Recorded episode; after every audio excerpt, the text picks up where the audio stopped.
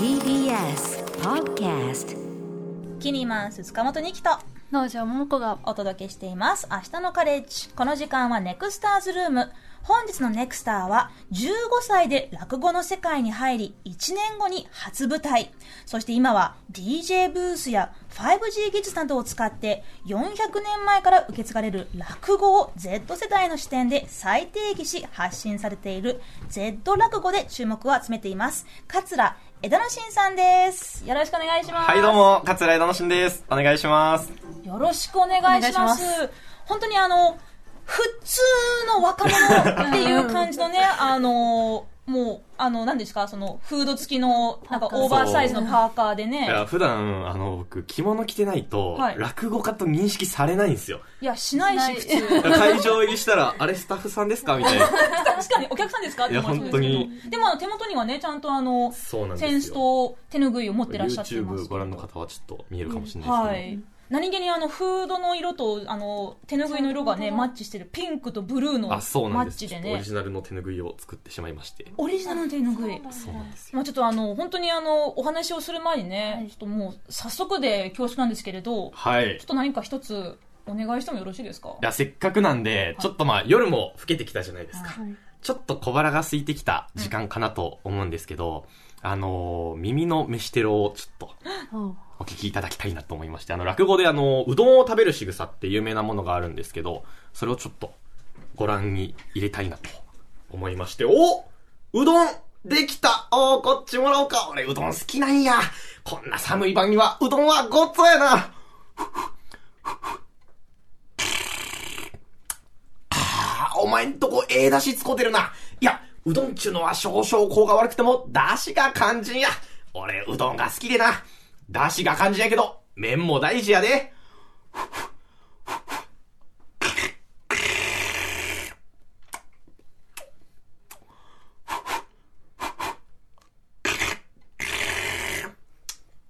あー、大きにごっつおさん、以上でございます。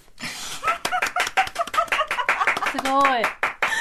見えた気がする確かにちょっとね、お口の中ちょっとジュルリジュルリきてます今。あの、この落語やると、はいあの、落語会終わった後に、うどん屋さんがちょっと混むんですよ。あらー、商売繁盛しちゃう。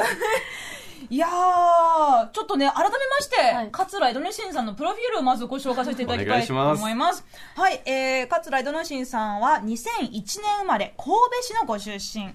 5歳から落語を聞き始め、2017年1月に中学生の時に、桂文史一門の桂枝三郎さんに入門されました。その年の12月にすでに初舞台を踏んでいらっしゃいます。えーこのコロナ禍においてデザイナーや映像制作など若い世代が結集したクリエイティブチーム Z 落語をスタート。えーそして来月12月8日にも渋谷でクラブカルチャーと落語が合体した寄せを開催される予定ですが、あの、渋谷のクラブでも今のオードのやつとかやられるんですか？やってます、やってます。もう落語はもう、普段通りというか、はいあの、習った通りの古典落語を、あの、同世代の前でもやってますね。はい、じゃあ落語の中身は、なんかちょっとこう、へいよーとか、そういう、ちょっと、なんか今時の若者で、小さな、すごいなんか、ババア、ババア臭く言ってたな。ねなんだよ、へいよーって。でもそれを、まあちょっとね、あの、後々ね、この渋谷、あの、落語とクラブカルチャーってどういうことっていうのはちょっとね、あの、後にちょっとお聞いてしまって、すいません、ちょっとなんかあの、スタッフがすごい、なんか、苦笑いしてますね笑。ってるものすごい滑ったな、今。ああの、のやられてる妖精があのなんですよアルファベットで妖精なんですねロロそうなんですよーマ字でね、ローマ字でよせい。要請。だからそう、ちょっと、よせいみたいな。そっから引っ張られてね、こ私もうう、ようようもう。黙るからごめんなさい。黙る私。えっ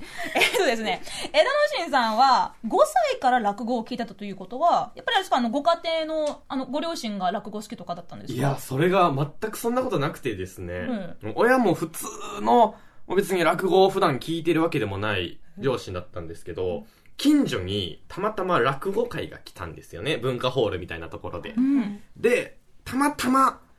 連れて行かれたんですよ。はい。まあ、近所に来てるし行ってみようかっていうので連れて行かれたんですけど、まあ、せっかくなんでっていうので僕最前列の一番前に座って、でも周りもおじいちゃんおばあちゃんばっかりなんですね。で、僕5歳。僕5歳、一人ポツンと座ってまして、はいそしたらこう出囃子が鳴って、落語家が舞台に上がって座布団の上座って、右向いて左向いてなんか登場人物が変わって、うんなんか喋るたんびにみんながドカーンって笑うんですよね。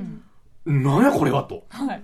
こんなん聞いたことない。なんやろってので、そっから家帰って、テレビとかラジオとかで落語やってるの見たら、あ、これ何やったやろってので、聞くようになって、なんかその当時でまだその面白いって感じるよりはなんだこれっていうもう衝撃がもう最初は一番大きかったっすね。幼え稚園生？幼稚園もうほんと小学校上がる前ぐらいで初めて出会って。アンパンマンしか見てない年齢ですよね。僕もなんか機関車トーマスしか見てなかったんですけど、うん。もうなんか落語に出会った瞬間、これだってこれだ。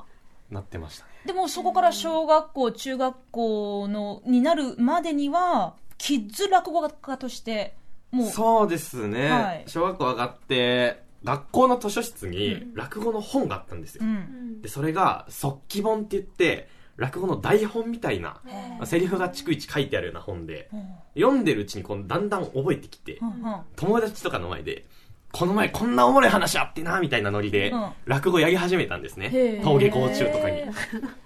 それが、だんだんだんだん広まっていって、うん。じゃあクラスのお楽しみ会でやってよとか、はい。親戚が集まるときやってよとか、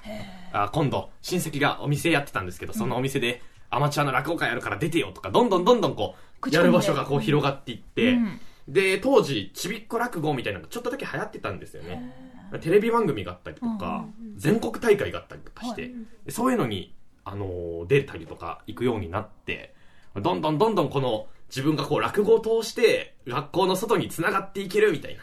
な、そういうところも相まって、ハマっていきましたね。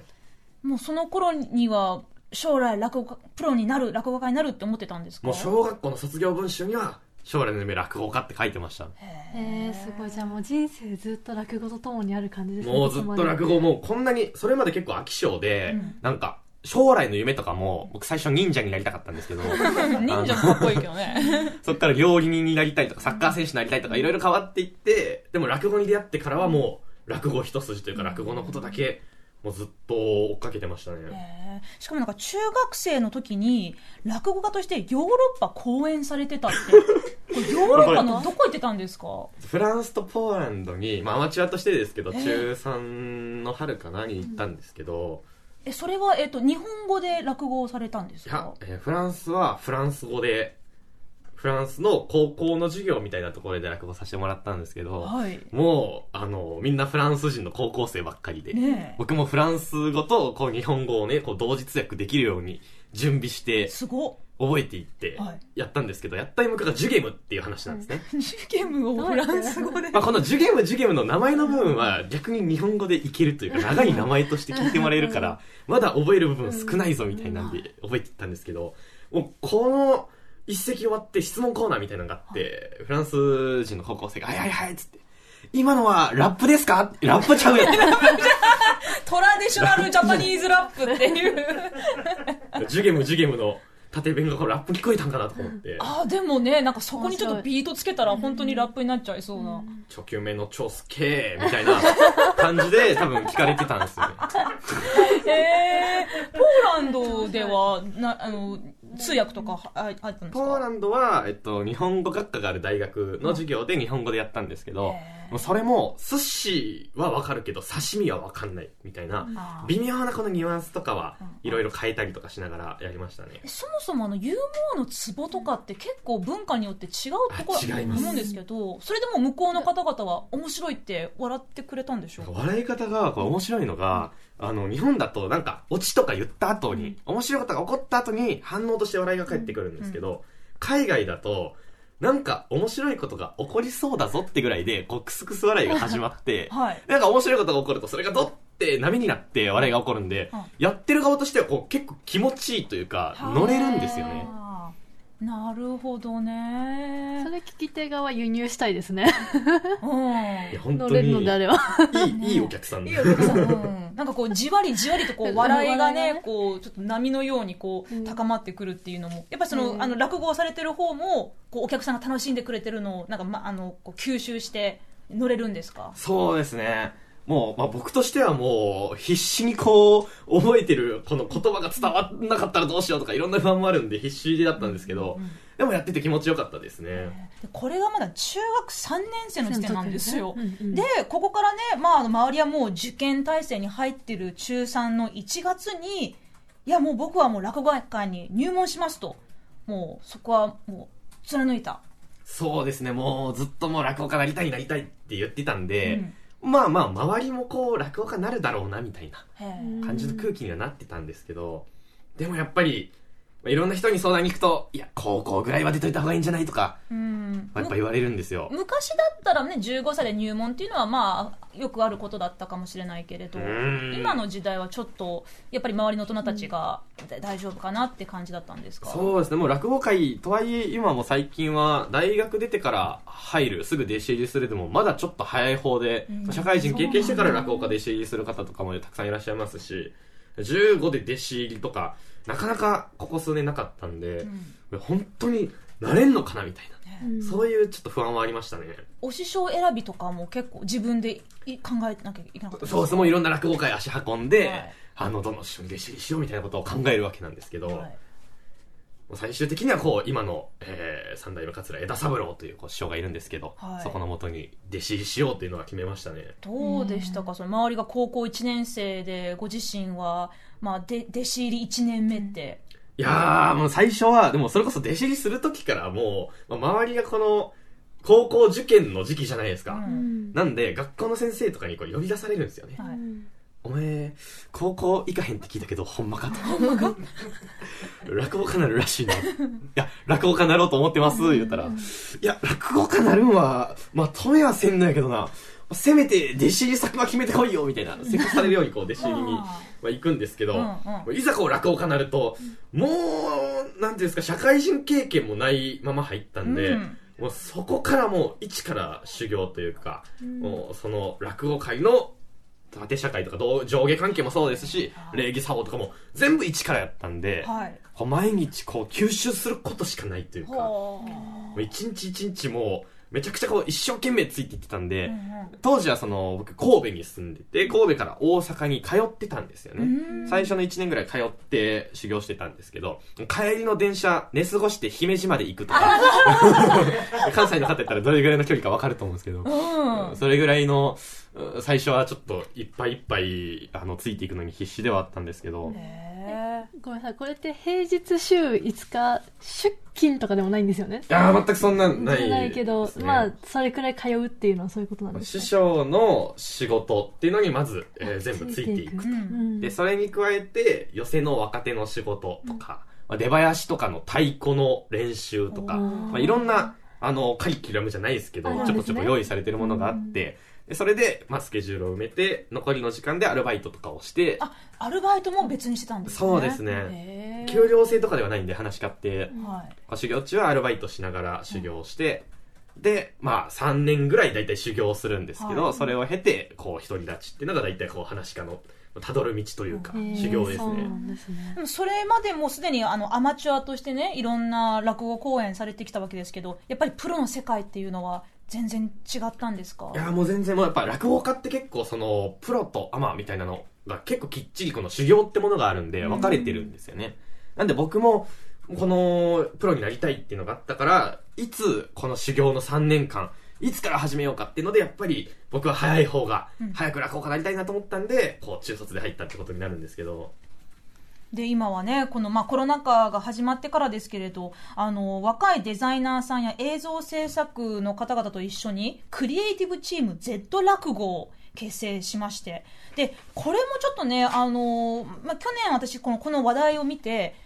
あなんかまたこう Z 世代のなんとかっていうのが流行ってるぞみたいなことでして本当に失礼なんですけど、はい。Z 落語を作ろうってあの集まった方々皆さんも落語がお好きっていうわけなんですか？全くそんなことなくてですね。もう最初、まあ、そもそもなんでこういうことしたいとかしようと思ったかっていうと、落語家になって、まあ、僕はずっと落語家になりたくて落語が好きで落語家になったんですけど、いざ落語家に入ると周りに同世代がいないんですよねいないんだね。これまあ演者ももちろんそうなんですけど、うん。舞台上がってお客さんもうん。やっぱりこう同世代ってなかなか少ないんですよ、ううん。んで落語家って定年退職とかないんで、うん。死ぬまでこう自分が落語家でいるってなった時に、はい。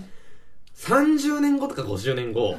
僕誰と舞台上がって誰が見に来てるんやろみたいな、うん。結構そこが最初からずっと引っかかってたものがあって最初 SNS とかでなんかこういうことやってるとか同世代に向けて落語をもっと知ってもらいたいっていうので SNS でいろんな同世代と繋がったりとかしてたんですけど、その Z 落語最初はまだそんな僕始めた時芸歴4年目5年目ぐらいだったんですけどそんなすぐにこういうことを起こそうとは思ってなかったんですよね、うん。ただやっぱコロナがはい。来てこう落語界もいち早くこう自粛ムードになって3ヶ月4ヶ月こう家でずっと自宅待機みたいになった時にうんこれなんか今できることないかなとか。はい。でそれをやるのが正解かも分からへんみたいな状態で。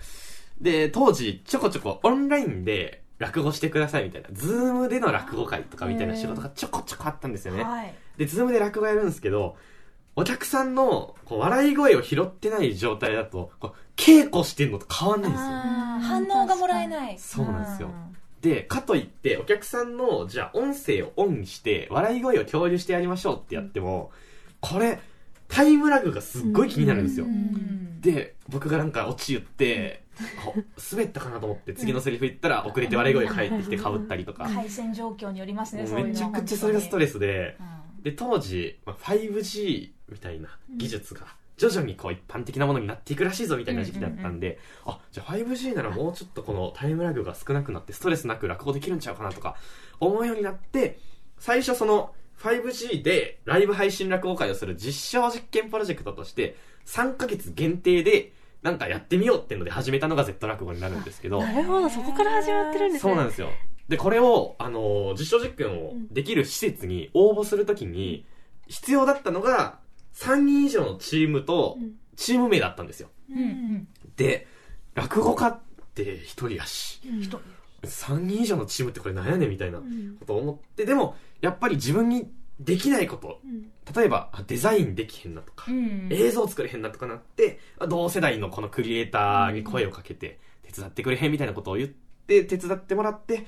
なんとか3人集まって、チーム名最近、巷では Z 世代って自分らのこと言うてるらしいでぐらいの、そういう時期やったんで、じゃあ Z 落語でいいかっていうので、この Z 落語ってチームは最初できたんですよね。なんかその本来、まあ、本来というかそのこれまでの落語ってそのまあ落語家の方がこう、ね、センス持って手ぬぐい持って座って一人で喋ってでそれでもう全て完結するっていうイメージなんですけれど、そこにこう映像とかデザインが入ってくるともっとこう、まあ、派手になるかなと思うんですけれどなんかその落語の良さがさらにこう際立つっていうのもあるんですか？まあやっぱり、あの、この Z 落語でやりたいことっていうのは、この Z 世代、同世代に落語のことを知ってもらう、楽しんでもらうってところが、やっぱり大事だなと思っていて、で同世代って、今、落語を聞いてるかっていうと、まあ、聞いてないんですよね。実はまああまり聞いてません、すいません。一回なんかアンケート調査みたいなのしたことがあって、今まで落語聞いたことありますか？って聞いたら、大半の人聞いたことないです。あるって答えた人も、あの、さっき、あの、おっしゃってたと思うんですけど、学校で芸術鑑賞会で落語家が来て落語聞いたことありますはい、お話大体それ、大体そういうパターンしかないんですよ。ん。自分からこの能動的うにん。落語を見に行くってことが、まあないんですよね。まあね、でもそれってやっぱりそのきっかけがないってだけで、もしもちょっとしたこう、まあクラブイベントだったり、オンラインイベントだったりで、まあ、あ、なんかこう、落語っていう、もしかしたらそのね、あの、若者の中でこう、なんかちょっとこう、古い、なんかまあおじいちゃんおばあちゃんが好きなものっていうイメージを、ちょっとこう、打ち砕くあの砕いてくれるきっかけがあれば、そこからは結構スーって入りやすいのかもしれないなと思うんですよね。まさにそうだなと、うんそこだなと思っていて、この同世代の日常生活の延長線上に、うん。この落語へのこの導入設計の部分、はい。ここを例えばこのデザインの力だったりとか映像の力だったりいろんな力を借りてこの導入設計の新しいデザインを作っていこうっていうのがこの Z 落語のプロジェクトなんですよね。これやってみてそのトラディショナルなもう今までの落語をやっている方々からの反応ってどんな感じなんですか？これが、あの、最近ちょこちょこ、いろんな師匠方の耳にも入ってきたらしいんですよ。はい。で、僕が普段ね、寄席とか出てるんですけど、寄席の楽屋とか行くと、師匠方に、おー、枝野氏お前、Z 世代ってなんやねんみたいな、ちょこちょこ最近聞かれるようになってきて、うんうんうん。あ、Z 世代っていうのはこう何年から何年生まれの世代でとか言ってると、おー、そうか。じゃあスマホ教えてくれやとか、なんかそういう話になってくるんですよね。え、だからもう、お師匠さん方もこういったクラクラブイベントに遊びに来るとかあ、そんなことはないんですけど。じゃあまだちょっとハードルが高いそこまでは伝わってないんですねでも、ぜひ、ちょっと一緒に踊りたいですね。ね